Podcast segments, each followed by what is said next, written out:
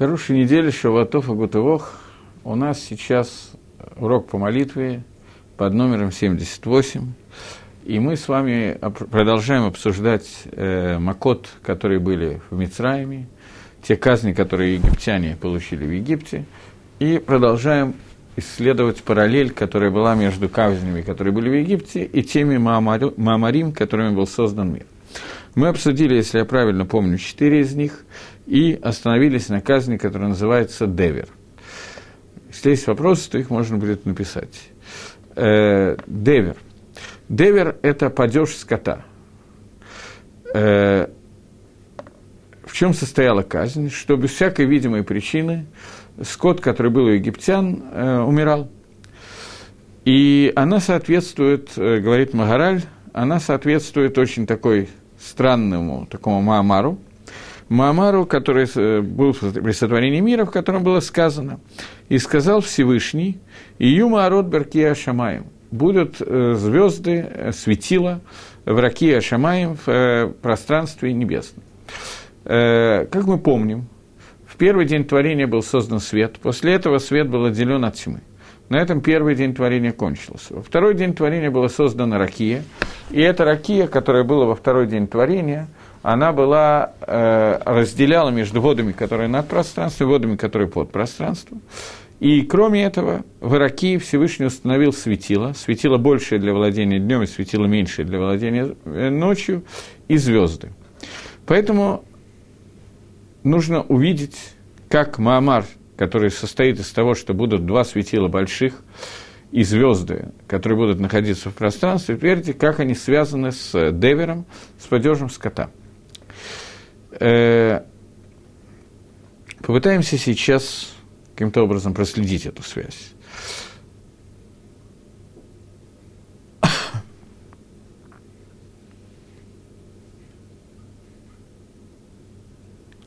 Само понятие времени – оно связано с понятием, которое называется изменение, шинуй, изменения, которые есть.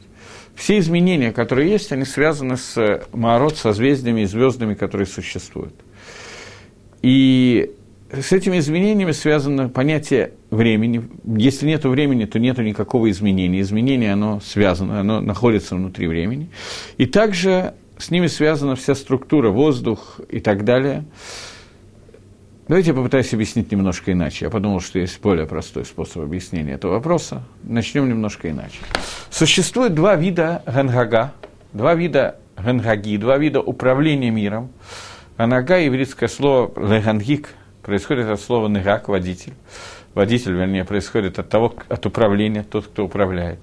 Кодыш Барагу Всевышний управляет нашим миром двумя путями – Первый путь – это путь, который называется хицани, внешний путь, который связан со звездами и созвездиями. Управление мира Дери Гатева, через законы природы. Просто обычное, как в законах природы, природа тоже скрыт Всевышний.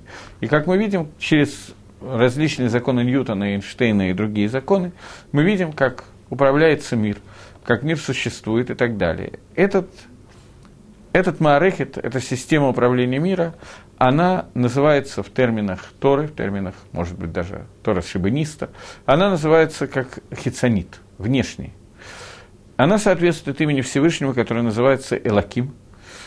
Есть второй способ управления мира, который соответствует имени Ютка и Вавка, который называется пнемит, внутренний, способ управления миром. Разница между этими двумя способами то, что во внешнем способе, в имени Илаким, Всевышний скрыт настолько, что гематрия Илаким, числовое значение Илаким – это Тева. И мы, наблюдая этот способ управления миром Творца, не видим руки Всевышнего. Мы можем ее увидеть через законы природы. Но она позволяет сделать эстер по ним, сделать сокрытие лица настолько сильным, что человек, в принципе, может ошибиться и сказать, что Эйн Шамелока, не дай Бог, сказать, что нету Всевышнего. И мир существует Аллах Каминагонахек, он существует со своим Мингагом, и никаких изменений в этом мире нету. Есть законы природы, которые заложены в самом мире, будь то Ньютон, будь то Эйнштейн и так далее. И мир существует согласно этих законов, и никакого другого изменения нет. Происходит это управление, мы сегодня не видим этого влияние, которое высылает на нас Всевышний, мы не видим, как оно идет через звезды и созвездия. Хотя мы много раз обсуждали уже на этих уроках о том, что астрологи это влияние видят и могут рассчитать. И были астрологи, которые мы говорим сейчас про исход из Египта, были астрологи, которые предсказали рождение Маширабейну, что Маширабейну, человек, который родится, должен вывести евреев из Египта. Сказали, что он получит наказание через воду и так далее, и так далее. Они только не могли предсказать, это будет еврей или египтянин, потому что Маширабейну был рожден евреем, но воспитывался э, в доме египтян, у фараона, лично у Паро. Поэтому это было скрыто от э, астрологов. Но остальные вещи они видели. И мы видим, что во многих местах, и сегодня это тоже есть такие модные всякие астрологические наблюдения, предсказания и так далее. Э, я не говорю сейчас об их точности, и умении тех людей, которые утверждают, что они умеют предсказывать. Мистабер, что большая часть из них умеет предсказывать ровно столько же, сколько я, только немножечко красивее излагать свои мысли. Я не говорю про жульничество, но технически эта возможность существует. И вот управление миром через Кахавим и Мазалот, через звезды и созвездия, оно дало начало и дало поклонничеству, и оно дало, поэтому само слово дало поклонничество называется Авет Кахавим и Мазалот, тот, кто служит звездами созвездия. Происходит это от слова «мазаль». Мазаль, который люди кричат во время свадеб, обрезаний и любых торжеств, которые есть в еврейском народе, принято кричать «мазаль», то принято желать, чтобы эта вещь происходила от, под хорошим созвездием, чтобы судьба эта была хорошая у этих людей, то в тот момент, когда это происходит. И само слово «судьба», слово «мазаль», которое есть на иврите, происходит от слова «нозель». Мазаль – это то, что стекает с небес, независимо от того, как человек себя ведет. Это то, что то, что определяет жизнь и судьбу человека, вне зависимости от поведения человека, которому фактически не всегда возможно противостоять. Это то, что называется законами природы в Торе. И это то, что существует и было очень хорошо известно египтянам. И египтяне эту службу звездными созвездием довели до очень высокого уровня. В тот момент, когда евреи должны были прийти к горе Сина и получить Тору, должно было раскрыться в мире еще одно раскрытие Гангага Дашем, управление миром Всевышнего, которое не связано со звездными созвездиями, которое называется Анага Пнемит, Анага внутренняя. И мы с вами обсуждали этот вид Ганаги, когда говорили, я приводил историю про дочку Раби Акивы, которая в день своей свадьбы украшала себя, как положено невеста, одевалась там, я не знаю, платье, фата и так далее – и в это время пришел бедняк, который попросил милостыни. Она единственная, кто была свободна в доме, чтобы пойти накормить его. Она воткнула в забор свою фату, которая на каких-то булавках крепится и так далее. И потом, когда искали эту фату, не могли ее найти, нашли, что она воткнула ее в голову змеи. И фата проткнула и убила змею. И Раби Акива сказал, что Альпи Дерихатева, по законам природы, змея должна была укусить его дочку, и она не должна была выйти замуж. Но Дздока Мацелама Мавит. Дздока она спасает от смерти. Человек, который делает мицу, он устанавливает новую связь со Всевышним. И эта связь, которая может, которая может пробить весь небосвод, может миновать звезды и созвездия и установить какое-то новое влияние Творца на этот мир. Это влияние возможно только через исполнение Торы и Мицвод. Для того, чтобы Тора и Мицвод были исполнены, нам нужна такая вещь, необходимость, чтобы Тора была дана – для того, чтобы человек находился в состоянии мицуве, ВС, тот, который имеет заповедь и делает. До дарования Торы, до Мамады Арсинай, до выхода из Египта. А Мицраэль находился в состоянии, когда мицвод не были даны, он находился в состоянии Эйна Мицува. Состояние Эйна Мицуве делает так, что связь пнемит между человеком и Творцом – это связь, которая не то чтобы совсем отсутствует, но она стремится к нулю. Она много меньше, чем та же самая связь, которая находится между человеком и Творцом после дарования Торы. Египтяне, как мы уже на прошлом уроке много раз обсудили, египтяне сделали очень сильный ештадлут, очень сильное усилие для того, чтобы Амисраэль не получил Тору на горе Сина и не мог выйти из Египта и остался в состоянии Авдей Мицраем, Авдей Мицрим – чтобы они были рабами Мицраима, а не Эвид Хашем, а не рабами Всевышнего. Поэтому в этой ситуации полностью было скрыто Гангага, полностью было скрыто влияние, которое называется Гангага Пнемит. Это выражено даже тем, что когда Маширабейну впервые получает пророчество на горе Синай, и Акодыш Барагу, раскрываясь, ему говорит, что ты должен пойти и сказать фараону, что тебя послал Э, дальше употребляется два имени. Четырехбуквенное имя и имя тоже четырехбуквенное, но другое. Тот, который будет, тот, который прибудет всегда. И говорит Хашем, что когда я открылся Аврааму, Ицхаку и Якову, то я им открывался в имени Шинкав, Шиндалет Ют, Шакай. А имя Юткой Вавкой Лона Датилахем, я им не сообщил, им оно было неизвестно. Имя Шакай имя Элаким, которое Всевышний управлял миром до этого, Шака Элаким, это имя, которое означает атрибут внешнего управления миром, управления миром через законы природы, через Кахавим и Мазалот. Имя Ютка и Вавка, четырехбуквенное имя, оно было открыто Маширабейну, и Хангагаб Немит началась с того момента, когда фактически, с первой заповеди Торы, когда Маше получил заповедь Хахода Жезара Лахем Рош Хадашим. Вот этот месяц Нисан, он будет для вас первым месяцем. Это первая заповедь, которую получил Амисраэль в виде Израиля. Остальные мецвод, которые они постепенно получали, часть в Маре, часть на горе Синай, часть потом в Мидбаре и так далее, это превратило связь между человеком и Творцом в связь, которая называется Ешар Кель, прямая связь со Всевышним. Раскрывается она через четырехбуквенное имя Гашема Юткой и Вавкой. Поэтому Маширабейну был первым, которому Всевышний раскрылся в виде имени Юткой и Вавкой. И это раскрытие, которое египтяне хотели не дать раскрыть для всего народа Израиля, и не дать им Израилю прийти к горе Синай для того, чтобы получить там Тору и стать Мицувим Васим. Поэтому Гакодыш Баругу должен был раскрыть себя в виде казни – казни, которые мы сейчас обсуждаем, казнь Девер, а Кодыш Барагу должен был раскрыть себя и сделать бгию египтянам именно в том, что они погу. В том, что они затронули, он должен был затронуть их.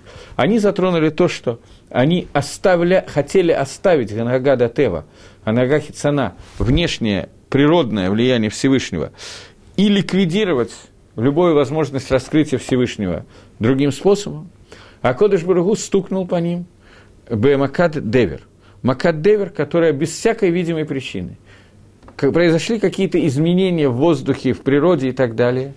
То есть сами Маарот, которые были созданы, сами светила, которые были созданы, и которые определяют Ганагат Тева, определяют Ганагагу, управление миром природное, Солнце, Луна, Земля делает оборот вокруг Солнца, Луна делает оборот вокруг Земли. Все это заряжено с самого начала, с четвертого дня творения. Э, этим определяется время, этим определяется итхадшу дворим, обновление вещей. Поэтому само, сам оборот Луны вокруг Солнца, э, вокруг Земли, слегка, извините, называется словом «месяц» на русском языке. На иврите это называется словом «ходыш». «Ходыш» происходит от слова «хадаш», это одно и то же слово. Хадаш – это новое обновление. То есть оборот зим, э, рождение новой Луны, оборот Луны вокруг Солнца, называется словом ходыш – это новость, это обновление. В то время как оборот Земли вокруг Солнца, который является годом, называется шана на иврите. Шана происходит от слова шину или шанот – изменять. Год – это то, что меняется, идет год за годом, происходят изменения. Эти изменения, которые заложены Бедарихтева, и они определяются именно вот этими светилами, плюс к этому есть еще звезды, но это два основных светила, которые оказывают наибольшее влияние. И вот Гакодыш Барагу показывает, что в соответствии с тем, что вы сделали Бгам из Ян, тот Маамар, когда Всевышний сотворил мир – и сказал во время творения мира, да будут пребывать светила, которые будут управлять всем миром.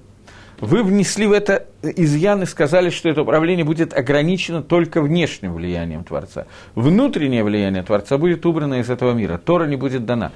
Лоедея мигашем, сказал э, фараон, он не сказал миедея ми илаким, этого он не сказал. Он сказал лоедея мигашем, я не знаю, кто такой Гашем, и не, от, не, от, э, не отпущу народ. В другом месте жрецы фараона говорят Эцбей Лакимгу, сам фараон незадолго до этого говорит про Юсефа, кто подобный тому, как Юсеф, Шируах Элаким по, бо, что э, Дух Всевышнего на нем. Слово Элаким – влияние Всевышнего через хитсонит, через внешние атрибуты, через звезды и созвездия фараон готов был принять. Это египтяне готовы были осуществить. Но влияние Всевышнего напрямую с человеком, минуя звезды и созвездия, а нога пнемит, это нет. Этого никогда, ни в коем случае. А нога называется гашгаха протит, частным влиянием, которое существует. Это частное влияние, а Кодыш Бру оказывает наряду с общим влиянием на весь мир, которое оказано через звезды, созвездия, через природы, через э, вот все, что мы видим вокруг – Кроме этого, это нужно для того, чтобы мир мог существовать, иначе мир не может существовать. Когда Амисраэль заслуживает этого, проявляется новый вид влияния, влияние внутреннее. И этого Паро не хотел дать, и египтяне не хотели дать, чтобы это произошло в мире, не хотели дать дарование Тора. И вот Акодыш Барагу делает так, что без всякого явного изменения структуры через звезды и созвездия – Маород, которые были созданы в Ираке в четвертый день, не изменили ничего в себе. А Кодыш Бру посылает влияние, которое убивает ров, большую часть скота, который был в Египте.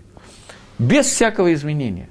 Показав, что Итхадшут, который существует, он идет через звезды, созвездия, минуя их и так далее, а до Кодыш Баругу самыми разными путями. Но Всевышний будет этим управлять. Вы хотите не дать Гашгахе протит частному влиянию спуститься в этот мир, вы хотите, чтобы все осталось Бедери Генгага, Водода Гашгаха, вы хотите, чтобы все, все, на весь мир шло одинаковое влияние, не было Гашгахи протит, частного влияния, а Кодыш показывает это. В одном сарае стоит египетский бык и еврейский бык. Один бык умирает, второй остается живым. Это не первый раз, когда Кодыш это показывал, он это показывал и на казни крови и так далее – но это показало, что существует Гашгаха Протит, частное влияние. Эрев, Девер – это следующее из казни, которое произошло. Мы проследили, как это связано с Маорот, которыми были созданы. Я думаю, что это более или менее понятно проследили. Дело в том, что мы Маорот много обсуждали, поэтому... Следующая казнь, э, секундочку. То есть, в принципе, все изменение воздуха, э, холода, тепла и так далее, оно должно быть по идее, и так оно, мы видим регулярно, оно происходит от изменения э, светил, положения светил и так далее, становится холоднее, теплее и так далее. Здесь пришло наказание, которое должно быть связано через Маорот, а пришло оно совершенно другим способом. Меня спрашивают, в каком году был разрушен храм в Иерусалиме. Я не могу назвать точных дат сейчас, но храмы были разрушены дважды. Был первый храм разрушен и второй храм разрушен. Разрушение первого храма, оно описано в Танахе в конце книги Малахим. Разрушение второго храма произошло во время Римской империи, во время Титуса.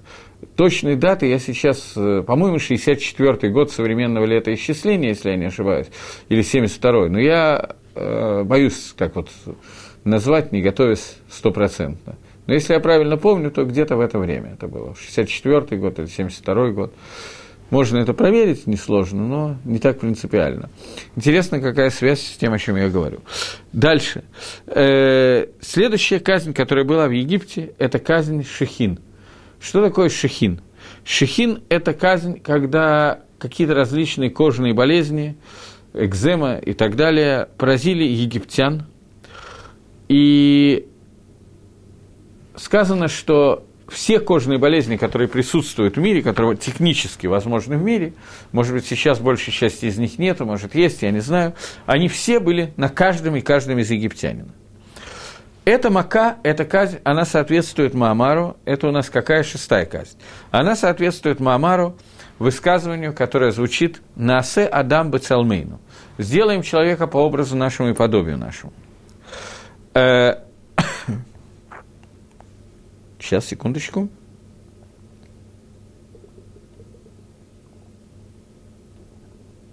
Прежде всего, если вы проследите сейчас, вспомните все казни, которые были, то это единственная казнь, которая касалась прямо человека, которая была внутри человека. Кроме Макат Пхарот, до которой мы дойдем в дальнейшее, казнь первенцев, когда умерли первенцы. Но здесь казнь коснулась абсолютно всех без исключения. У каждого и каждого в своем теле – произошел изъян, произошло вот это вот э, шехин, которые покрыли его кожу. И это единственная казнь, которая коснулась тел всех египтян, которые были в Египте. больше таких казней не было. Была дам, когда им нечего было пить, была цвардея, когда вокруг что-то, был и киним, которые пришли извне, были поражен скот и так далее, потом будет барат, потом будет хоших, не могли видеть, но чтобы в самом теле произошло какой-то изъян, это была единственная казнь, которая произошла. Казнь, которая называется шехин, кожные заболевания. Она соответствует высказыванию Всевышнего, которым был создан, одним из высказываний из десяти Маамари при создании мира, которое говорит «Наасе Адам кицалмейну э, Бацалмейну Кидматейну. Сделаем человека по образу и подобию нашему. Мы много раз обсуждали, что такое, много я не знаю, но мне кажется, что мы обсуждали, что означает образ и подобие Всевышнего, когда мы говорим о человеке. Есть много объяснений. То, что я скажу, это далеко не единственное объяснение, не самое глубокое, скажем так, но объяснение, которое говорит, что человек и Всевышний, они подобны тем, что у каждого из них есть свобода выбора. Человек – единственная пхе, э, э, брия, единственное создание, от которого что-то зависит в этом мире, потому что он может выбрать, есть от дерева познания или нет, соблюдать шаббат или нет, пойти на урок Торы или леглош бы интернет, э, поиграться в интернете, поискать что-нибудь более интересное и так далее.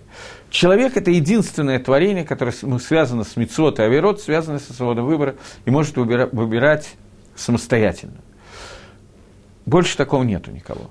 И человек – это единственное творение, которое влияет на этот мир. Мидраж говорит о том, что ангелы, после того, как был создан Адам и решен, Малахея Шарет, ангелы Всевышнего. После того, как был создан Адам и решен, они обратились к нему с той широй, с той песней, которую они обычно пели Всевышнему. Потому что Всевышний единственный в верхнем мире, Адам единственный в нижнем мире. Как Всевышний влияет на мир, так и Адам решен влияет на мир. Теперь судьба Малахим зависит и от Адама тоже. И вот то дальше я не буду продолжать этот мидраж, то, что надо от него, вы поняли уже. И вот Образ и подобие Всевышнего в человеке заключается в том, что человек подобен Творцу, он может влиять на мир. Мы говорили, что Хакодыш Барагу специально сделал человека недоделанным, для того, чтобы человек доделывал себя и доделывал этот мир. Мир Бакована Гмура специально создан несовершенен, и человек должен усовершенствовать и доделать этот мир. Он становится компаньоном, сотрудником Всевышнего в творении мира. Это целым Элаким, это является целым Элаким. Человек состоит из, неважно, сейчас не будем называть всех его вещей, тела человека, но тело человека и внешнее его, то, что внутри, э, снаружи, и то, что внутри, оно разделено шкурой, кожей, ор. Ор – это то, что разделяет внутренности человека, сердце, селезенку, ребра, я не знаю, мясо, и то, что находится снаружи. Таким образом, влияние человека – наружу и принятие влияния человека снаружи вовнутрь идет через шкуру, через кожу, через ор. Мы говорили о том, что икор влияния человека на мир идет через то, что соединяется прямо, выходит изнутри и внаружу. Это ухо, горло, нос. Вот эта вот система, когда я вдыхаю, выдыхаю, я поглощаю что-то, я кушаю что-то, я говорю Деврей Тара, слова Торы, и таким образом влияю на мир и так далее. Мое влияние, икор влияние человека на мир, поэтому человек называется Мидабр, говорящий, происходит через Колх Дебур. Это то, что выходит прямо изнутри меня. Но кроме этого, кожа – это то, что ограничивает человека, то, что вне, снаружи кожи, это уже остальной мир – это уже не я сам. Поэтому Дебур и Ор, они очень связаны друг с другом. Речь человека связана с кожей человека. Э, человек, когда он делает авирот языком, говорит лошингара, то он наказывается его наказание, сегодня у нас этого нету, просто потому что мы находимся настолько ниже, что если бы те же самые наказания, как какие предписывает Тора у нас было, были сегодня, то мы были лишены бы свободы выбора. Поэтому сегодня мы находимся настолько низко, что наказания нам придут не в Аламазе, а в Аламаба, эти наказания. Но за Лошин Гора наказание, которое предписывается человеку, это нега цараат или мицойра. Это одно и то же. Мицойра происходит от слов мацы, ра. Тот, который выходит, выводит плохое – тот, который языком выводит из себя что-то плохое. Это лошингара, это сквернословие и плохие слова, которые мы говорим про других людей. Цараат – это цара, происходит от слова цара. Нега цараат. Вот. Нега, которая поражает человека, нега на русском языке обычно приводят как слово проказа. Какие-то кожные заболевания, которые мы не точно знаем, что это такое, э, такие заболевания БПА, что сегодня отсутствуют или почти отсутствуют, скорее всего, отсутствуют полностью, но это икор кожного заболевания, которое есть, оно приходит за Лошенгора, за то, что человек мацира, выводит из себя ра, он должен влиять Дерих он должен влиять на мир, делать тов, его язык должен говорить Деврей Тара, вместо этого язык говорит Лашон Гара, поэтому он Маци Ра, поэтому его наказание Мицойра. Мицойра, наказание, это нужно представить, о чем идет речь. Во время, как, после того, как была дана Тора на горе Синай, человек, который говорит Лошенгора, вначале у него нега появляется на доме, потом на одежде, потом на нем самом. После того, как на нем самом появляется эта нега, он должен выйти жить Хуц Мишалош Маханот должен, не может жить в городе, он должен жить снаружи города. Э, он высылается на минимум на неделю, две недели, это минимальные сроки, до тех пор, пока не пройдет его заболевание, а после этого неделя должна пройти.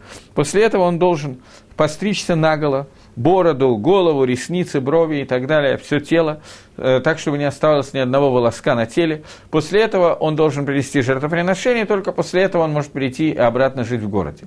Представьте ситуацию, какой-то человек, крупный рав, который мухзак, как, которого мы держим за Талмитхохама, за цадика, за праведника, вдруг на некоторое время, Рош Ишива, грубо, на некоторое время исчезает, через некоторое время появляется абсолютно лысый без единого волоска. Все понимают, что это связано с тем, что у него был э, царат, что он говорил Лошенгору.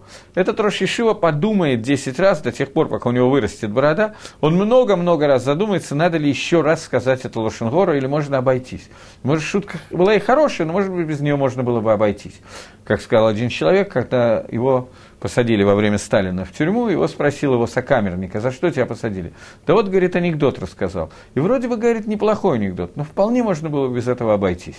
Так вот этот Рошишио тоже подумает, что вполне можно было обойтись без этой шутки и без того рассказа, который он рассказал. В следующий раз маловероятно, что он скажет Лошенгору. Сегодня мы находимся на... Э, короче говоря, нам это не нужно. Мы не можем выдержать такое и все бы оказались бы Хуцлом Шалош Механот, все бы оказались снаружи трех лагерей, и поэтому Хакодыш Барагу оставляет это наказание на потом. Это не так э, хорошо, когда наказание остается на потом, потому что это мешает сделать шоу и так далее. Я, пока говорил про слово на потом, вспомнил анекдот про то, как умирает старый еврей, рядом с ним сидит его внук, он начинает принюхиваться и говорит, ты знаешь, внучок, мне кажется, баба Цили готовит фаршированную рыбу. Пойди узнай, говорит. Внук пошел, приходит и говорит, да, бабушка действительно готовит фаршированную рыбу, но она сказала, что это на потом. Так вот здесь, когда наказание за Лошенгора нам оставят на потом, мы не отделаемся так легко, это будет не так приятно, как кажется. Но, тем не менее, сегодня все наказания идут на потом. Это суть того, что такое называется шехин. Таким образом, у нас есть Маамар. Сделаем, сказал Всевышний, что надо сделать человека по образу и подобию. Образ и подобие – это то, что человек обладает свойством, возможностью, и это его предназначение влиять на мир. Его влияние на мир, он сам ограничен кожей, ор. Ор – это то, что находится границей между внутренностью и, снару, и наружностью человека. В тот момент, когда его влияние путем Лошенгора или любое другое влияние оказывается плохим, то влияние лакивун ра, а не лакивун топ, в сторону ра, а не в сторону топ, то в этот момент первое, что страдает, это граница между ним и его снаружи. То есть кожа, она становится бгуа, на нее получается бгамим, на нее получается вот этот вот ущерб, который мы говорим. Э, первый, кто сказал Лошенгору, был змей Горыныч, Нахаш Акадмани. Первый змей, он же Ецаргара, который соблазнил Хаву для того, чтобы есть от дерева познания добра и зла. Это первая лошенгара, которая была сказана в этом мире. И Нахаш наказан тем, что он меняет кожу. У него кожа периодически меняется, одно из наказаний, связанное с Лошенгорой. Его кожа, она обладает еще большим свойством. Она становится, она просто выкидывается наружу. Не то, что она поражается, она просто выкидывается наружу. Он приобретает другую. Это это примерно то, о чем я хотел сказать. Теперь понятно, что в тот момент, когда целым Элаким состоит в том, что человек влияет на этот мир, Основное его влияние должно заключаться в мицвод и Торе, который он получает лидабер диверей Тора, говорить слова Торы и делать мицвод, который Акодыш Барагу должен дать нам на Синае. Египтяне сделали так, что дарование Тори на горе Синай невозможно. Они не выпускают там Израиль. Шалах Амива Авдуни. Таким образом, они отказываются выпустить Амисраэль, принимать Тору и оказывать вот то влияние, о котором мы говорим. Поэтому наказание, которое они должны получить, это шехин.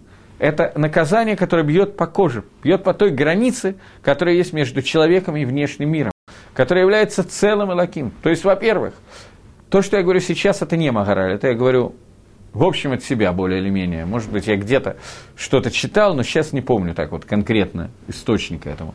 Мораль пишет, что мы наказание Шехин пришло потому, потому, что это единственное наказание, которое затрагивает гуф Бенадам, тело человека.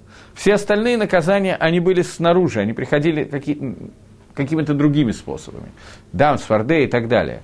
Но Шехин это наказание, которое касается самого человека, поэтому оно соответствует Маамару Кицалмейну Кидматейну, создаем человека по образу и подобию. Я объяснил еще одну вещь, почему это связано именно с кожей. Очень похоже, я говорил, связано с э, киним, которые были. Двинемся дальше.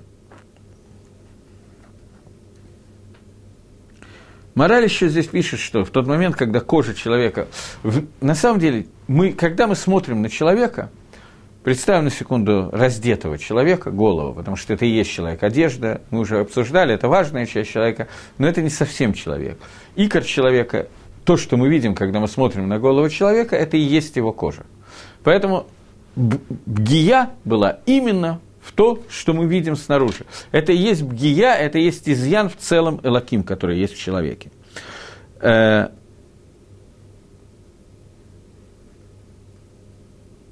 И когда э, Шехин, когда вот эти язвы, которые упали на кожу человека, э, попали на всех египтян, то Хартумы и Паро впервые отказались что-либо сказать. До этого они говорили, что мы тоже такое можем сделать, или не говорили, что мы этого не можем сделать, это Эсба и Лаким. Здесь они просто боялись предстать перед Маше и Ароном, потому что они понимали, что в их Салмейну Кедматейну, в их целом и Лаким внесен изъян Бгам – на этом мы закончим шехин и начнем следующую маку. Маку, которая называется барат. Относительно этой маки есть махлокис между я еще раз говорю, я, по-моему, это сказал, что я не изучал специально тему Акбалы между десятью параллели между десятью заповедями и десятью Майморем. Я видел это в Магарале и видел это некоторые вещи в Шем Мишмуэль, такая книга второго или третьего гурского рэби. Э, здесь есть махлогис между ними, чему соответствует Барат и чему соответствует Арбе но я буду идти по Маоралю. Поэтому просто если вы где-то услышите или увидите другую точку зрения, то знайте, что есть на эту тему некоторые махлокис. Барат – это град. Э, когда огромные, совершенно несоизмеримые с тем, что нормально существует Бедерихтева, градины, куски не знаю чего, падали на египтян, в основном египтяне в это время прибежали к, в, до, в дома, а на скот египетский они попали. Но это была первая казнь, которую египтяне могли для себя отменить. Египтяне дана была возможность что-то выучить. Те египтяне, которые слышали предупреждение Маширабейну, что будет град, они все его слышали, они могли завести скот в сарай, и тогда их скот не пострадал, потому что они показали, что они боятся Всевышнего. Барат, она соответствует э, Маамару Хашему и Иракия Бетохамаем будет пространство, твердь, небеса в разных переводах по-разному определено, переведено, и будет разделять между водами и водами. Водами, которые над пространством, и водами, которые под пространством. В этом Маамаре есть новый хидуш, новая, новая, новая вещь, когда э, нам рассказывается о том, что э, есть новое какое-то назначение раки, новое назначение небесам. До сих пор мы говорили о предназначении, которое говорило о том, что э, есть какой-то вопрос, но я не вижу его, он маленький. То есть он может быть большой, но маленькими буквами. Сейчас мне его увеличат. Э, но я пока буду говорить. так вот, э, этот Маамар, который говорит о том, что ракия, кроме того, что в ней будет, будут маорот, в ней будут светила, которые будут проводить влияние Всевышнего, кроме этого, здесь указана разница между верхними и нижними мирами. разница между тем миром, который принимает то, что дает Всевышний, и тем миром, который является проводником воли Творца. Мы говорили об этом, когда говорили о строительстве Вавилонской башни. Строители Вавилонской башни отказались принять то, что есть мир, который должен ликабель, волю, принять на себя волю Творца и исполнять его волю, и тот мир, который является проводником и приводит нам, сообщает нам, чего хочет Творец, и машпия на нас – так, как нужно лашпе, так, как нужно влиять на нас. Они хотели создать башню для того, чтобы мы могли стать более верхними, мы могли тоже оказывать влияние на верхние миры и на нижние миры, а не только принимать это влияние.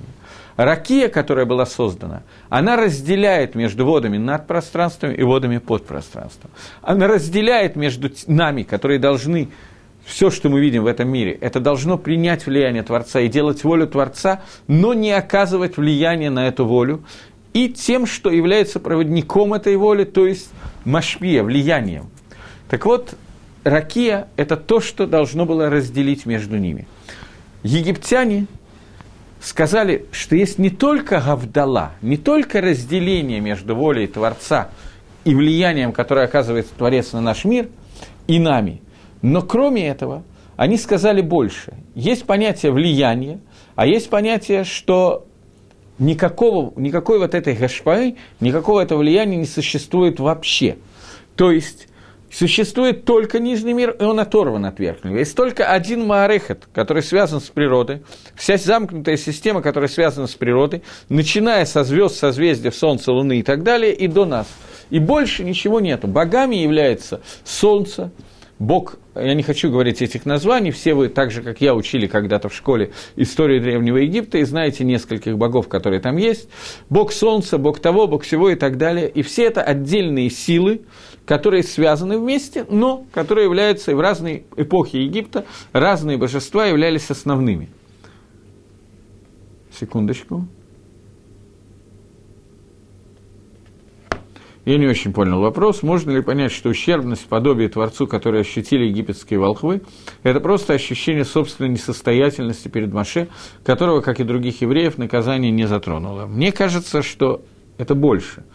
Волхвы понимали, что существует у них функция влиять на этот мир, что они должны созданы быть и продолжать существовать бы целым Элаким, по образу и подобию Творца. Их образ в тот момент, когда их кожа превратилась, не знаю во что, то это превратилось в такую вещь, которую им было стыдно, что они перестали обладать тем свойством, насколько они были, э, для которого они были созданы. Они были очень духовны. И они знали много больше, чем мы знаем, но при этом есть вещи, которые мы знаем больше, чем они. Их, они были духовны, но они не были евреями, они не приняли Тору. Окей, двинемся дальше. Так вот, вернемся к Бараду. Э, идея Египта, когда они отказываются отпустить народ Израиля, чтобы... Еще вопрос появился, секунду. Хороший вопрос. Мы обсуждаем сейчас 10 казней, которые перечислены в Агаде, и обсуждаем уже второй урок, как эти 10 казней связаны с 10 речениями, которые создан мир. Сейчас мы находимся в казни, которая называется Барат Град. Она связана с речением, которое сказано и сказал Всевышний, что будет сотворены небеса, пространство, которое твердь, которое будет разделять между водами, которые над, и водами, которые под. И мы обсуждаем, что именно в этом Маамаре не устраивало египтян, и каким образом эта казнь связана с этим Маамаром. Так вот, египтян не устраивала сама идея, они говорили, что не только есть Гавдала, есть разделение между верхним миром и нижним миром. Они говорили о том, что верхний мир как таковой отсутствует. Есть единая замкнутая система, которая состоит из Солнца, Луны, звезд, которые управляют этим миром, и нами самими, которые молятся этим звездам и управляют ими в той или иной степени. А Кодыш Баругу должен был проявить, я не знаю, как для египтян, но, по крайней мере, для нас, что существует что-то, которое над пространством. Есть гавдала, есть разделение между водами над пространством и под пространством. Но это разделение может быть пробито, разбито. И оно было разбито не единственный раз. Ман, который падал, он падал, выпадал нам из вод, которые над пространством. Я не знаю точно откуда – где-то это написано, я могу даже процитировать, откуда это, но это ни мне, ни вам ни о чем не скажет, поэтому я не буду цитировать. Барат, который упал, он выпал, град, который упал, это град, про который сказано в Торе, что больше такого града никогда не было. Ничего подобного этому граду не было. Был еще один град во время Ишуа бен Нуна, во время его войны с Амалеком, но он был уже из других структур. Этот град, который выпадал из вод, который над пространством. То есть, это Авдала временно было как бы не то, что снято, но было показано, что через нее тоже идет воздействие. Для того, чтобы египтяне и, главное, евреи могли увидеть, что то, чему противоречат египтяне, то, против чего они восстают сейчас, а Кодыш Барагу именно поэтому дает им удар. Таким образом, эта мака была, эта казнь была нужна для того, чтобы э, литакен бгам исправить тот изъян, который вводили египтяне в этот Маамар, Маамара Иракия. По это более или менее понятно. Я вам с самого начала сказал, что все до конца здесь понятно не будет. Здесь я даю только кивуним, только направление. Но, тем не менее, мне кажется, что здесь можно много понять. Арбе. Арбе – это саранча. Саранча – это э, нашествие э, саранчи, которая пожрала весь урожай, который был в Египте. И она соответствует Маамару, говорит Маараль, высказыванию Творца, и сказал Всевышний, произрастет земля дерево, плод, производящее плод – мы уже обсуждали это дерево плод, производящее плод, несколько раз. Я помню два раза, которые мы обсуждали на занятиях, но поскольку могут оказаться люди, которые не слышали, все равно я не могу заново все обсуждать. Изначальное было высказывание, и произведет земля дерево плод, производящее плод – Дальше сказано, и произвела земля дерево, производящее плод. Мы сказали, что разница между этими высказываниями состоит в том, говорит Раша, что изначальный замысел был том, чтобы земля произвела дерево, которое имеет тот же вкус, что и плод. И мы говорили о том, что совершенно непонятно, что означает, что земля отказалась выполнить замысел Творца, потому что земля происходит от слова «эрец», э, «рацион», «рац», Рад бежать, руце хотеть. Земля – это то, что бежит выполнить волю Творца. Икор, суть земли – выполнять то, что хочет Всевышний. Поэтому только здесь, только на земле есть исполнение мецвод, которое является рационный лион, э, э, желанием Всевышнего. И вот что означает, что земля отказалась выполнить эту заповедь? Мидраж говорит о том, что земля сказала, что если дерево будет иметь тот же вкус, что и плод, то оно будет съедено. Люди, звери придут и съедят его. И не будет ни дерева, ни плода. Поэтому земля сделала так, что дерево обладает тем вкусом, который вот стол у нас есть, стулья, там некоторые пластиковые, некоторые деревянные и так далее, вкусом древесины, а плод обладает вкусом яблока или персика, в зависимости от того, о чем мы говорим. Так вот, земля изначально сделала так, что вкус плода и вкус ствола, они различны. И мы сказали, что плод – это результат, это то, что происходит. Ствол – это путь, по которому мы идем к результату. При плоды – это схар мицва, это награда за заповедь. Ствол дерева – это сама заповедь.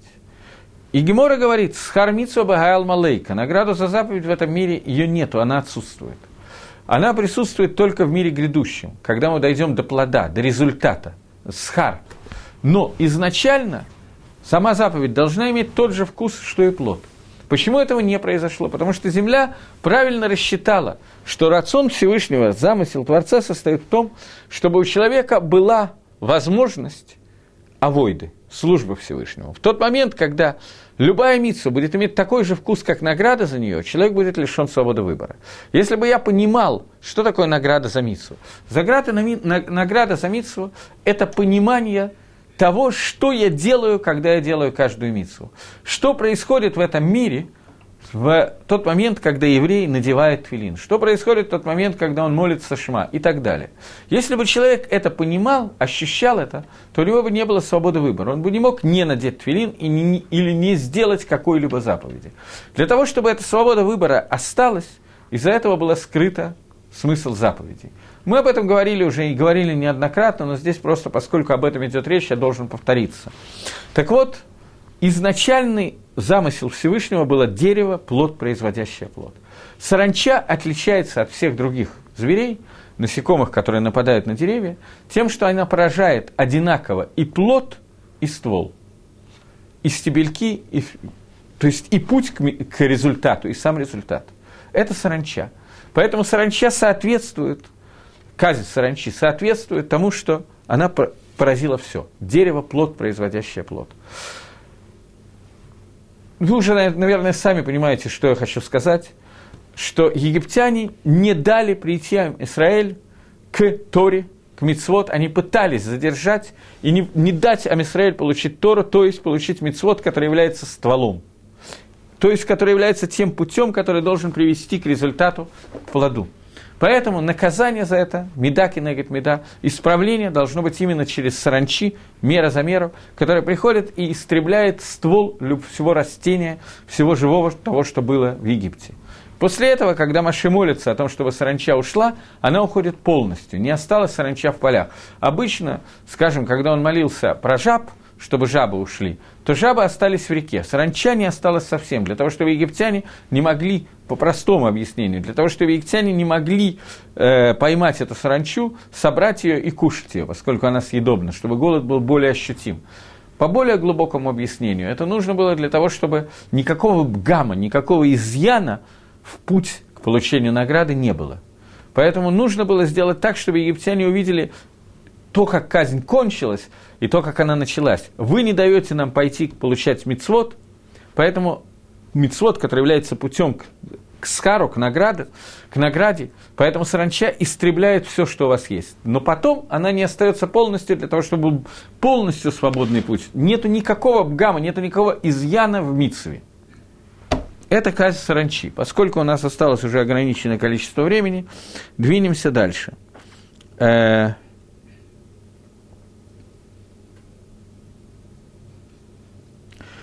до этого мы говорили про казнь Барада. Барат – это град. Барат, он ведь тоже поразил много растений и деревьев и так далее. Но Барат, он убивал и людей, и скот. Саранча, она затрагивала только растения – только эцприя сепри, только дерево плод, разящее плод. Окей. У нас осталось э, две казни. Хоших и Макат Бахарот. Казнь Хоших, тьма. Это казнь, которая соответствует Маамару Всевышнего, и сказал Всевышний, будет свет, и стал свет. Создание света. Здесь аналогия видна сразу, только свет и тьма, на первый взгляд, это обратные вещи, но тем не менее – что такое свет, который был создан в первые дни творения? Свет, определение света, это влияние, которое оказывает прибор, который освещает, в данном случае этим прибором являлся Всевышний, благословен будет он, который оказывает вне себя.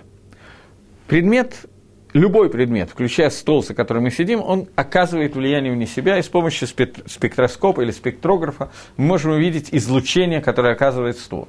стол. Мы не можем его видеть без э, приборов, глаз его не ловит, но, тем не менее, измерительные приборы фиксируют это излучение. Излучение Творца, которое он создал и которым он влияет на этот мир, он называется Ор. Алиф, Ваф, Рейш. Ор, свет – изначально бигдей, которые были у человека, были бигдей ор, одежды, сделанной из света. Потом они были заменены на кожу, о которой мы говорили. Просто это тоже надо иметь в виду. Так вот этот ор, свет, который был создан, сказано, что Всевышний увидел, что этот свет не может существовать в том виде, в котором он был создан, потому что праведники и нечестивцы не могут им пользоваться вместе. Поэтому этот свет был скрыт, и одно из мнений говорит, что он был скрыт в Тору, и сегодня он раскрывается через Тору. Но написано в Мидраше, что он был скрыт для праведников грядущих времен, потому что увидел Всевышний, что не могут им пользоваться Рашоем вместе с праведниками. И этот свет остался скрытым, и он был раскрыт во время казни Хоших в Египте. Что я имею в виду? Мидраж говорит о том, что египтяне, э, казнь длилась очень долго.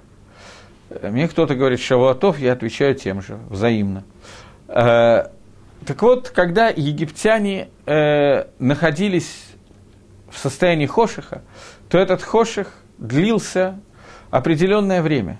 Какое-то время это было просто темно, они ничего не видели. Какое-то время эта темнота стала физической темнотой. Тот, кто стоял, не мог сесть, тот, кто сидел, не мог встать. Она была настолько густая, что невозможно было двигаться. В это время евреи заходили в дома к египтянам, где было полностью темно, настолько густая темнота, что они не могли двинуться. Евреи смотрели и видели, где те вещи, которые египтяне награбили у евреев, для того, чтобы в дальнейшем, во время следующей казни, они могли попросить их обратно и получить, и сказать, что у тебя в шкафу на третьей полке вторая кастрюлька слева, так это моя, отдай, и так далее. Египтяне не видели ничего и не могли двигаться. Евреи не просто видели, они видели, как через рентгеновский аппарат, они видели то, что находится за стенкой – свет был настолько яркий для них, что он проходил через стену и освещал, они видели, что находится в шкафах. Не то, что они ходили, открывали и закрывали шкафы, они видели то, что находится в шкафах. Одна, одно и то же состояние, состояние, которое для египтян являлось, являлось кошихом, для евреев являлось ором, светом. Когда-то я много лет назад смотрел фильм про войну, Великую Отечественную, освобождение – и там маршал Жуков предлагал штурмовать Берлин с помощью миллиона прожекторов, все прожектора, которые они могли набрать. Ночью вдруг включается свет, и прожектора светят э, на Берлин, а армия начинает наступать. Генералы были очень против этого, говоря, что лучше воспользоваться темнотой, чтобы нас не было видно. Тогда они были приглашены на полигон, и во время, когда они пришли на полигон, им в морду включили много-много прожекторов, и это ослепило, они ничего не видели. Свет, он может ослеплять. Тот же свет, который для евреев являлся светом, благодаря которому они видели, причем видели яснее, чем обычно, видели абсолютно все, тот же свет для других является хошихом, является темнотой. Это одно и то же творение. Египтяне, которые не дали, пытались не дать раскрыться свету Торы, Тора Ор, не дали, сказано, что Митсва это Нер, а Тора это Ор. Митсва это свеча, а Тора это свет – Египтяне пытались скрыть вот этот вот свет от нас.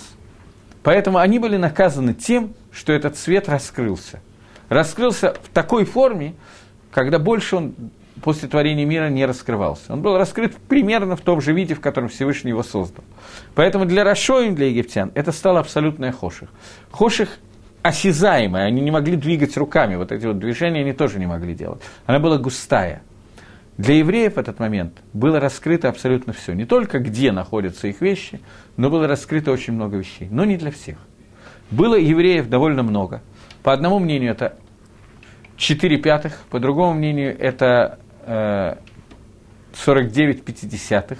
Евреев, которые этой хошиха не выдержали, этого ора не выдержали, они в нем сгорели и умерли, и были похоронены, так что египтяне не видели, как они умирали. Но сами эти евреи умирали, поскольку они не могли увидеть этот свет, они были недостойны этого.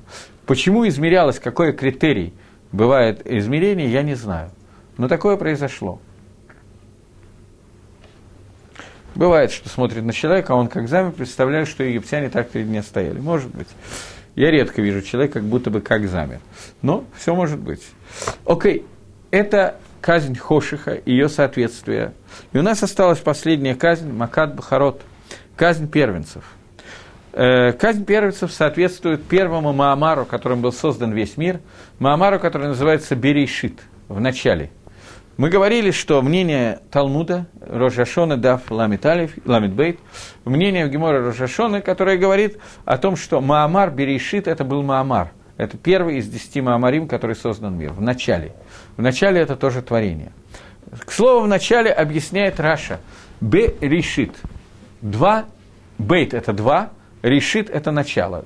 Два начала. Что такое два начала? Для начала, которое называется Тора, которое называется решит хохма, э, начаток мудрости, и для начала, которое называется Израиль, которое называется Решит Амха Израиль, начало народа Израиля, для этих двух начал были созданы небо и земля. Берешит Барайлахим. Для этих двух начал. Для того, чтобы Тора и Израиль объединились, то есть для того, чтобы Израиль принял Тору, для этого были созданы небо и земля. Таким образом, когда египтяне не давали Амисраэлю прийти и стать хором, первенцем на этой земле, не давали Амисраэлям стать решит и объединиться, чтобы решит Израиль объединилась с решит, э, с решит ну, Тора, для того, поскольку они не давали это сделать, то поэтому Акодыш Барагу привел им наказание соответствующее им. Наказание, которое называется казнь Пхарот, казнь первенцев. А Мисраэль должен был стать первенцем тот, которому принадлежит право и обязанность вести авойду, приносить жертвоприношения. И когда Маширабейну сказал Шалаха Тамива Авдуни, имелось в виду «отпусти народ он будет мне служить», имелось в виду две авойды, принятие Торы на горе Синай и приношение корба на Пейсах, жертвы Пейсах, пасхальной жертвы. Первая жертва, которую они принесли, бы Тор Мицуве Асе, тот, который обязан принести и приносит. Первенцы должны были являться кагиним, которые, э, священниками, которые должны приносить э, жертвы в храме, ради того, чтобы евреи принесли Тору, принесли жертвы, ради этого был создан мир.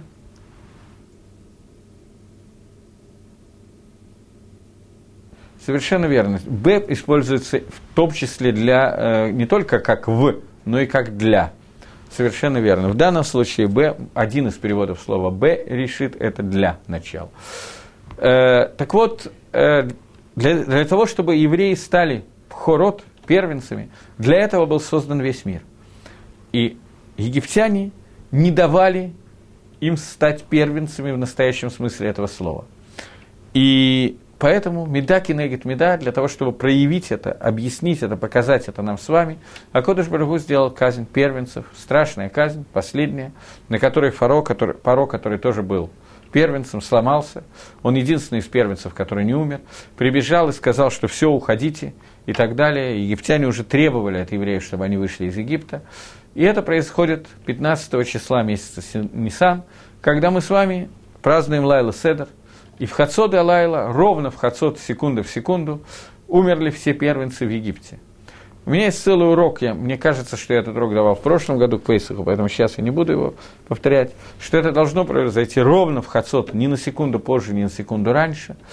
И это казнь первенцев, которая соответствует Маамару Берешит, Маамару, из которого состоит все творение мира.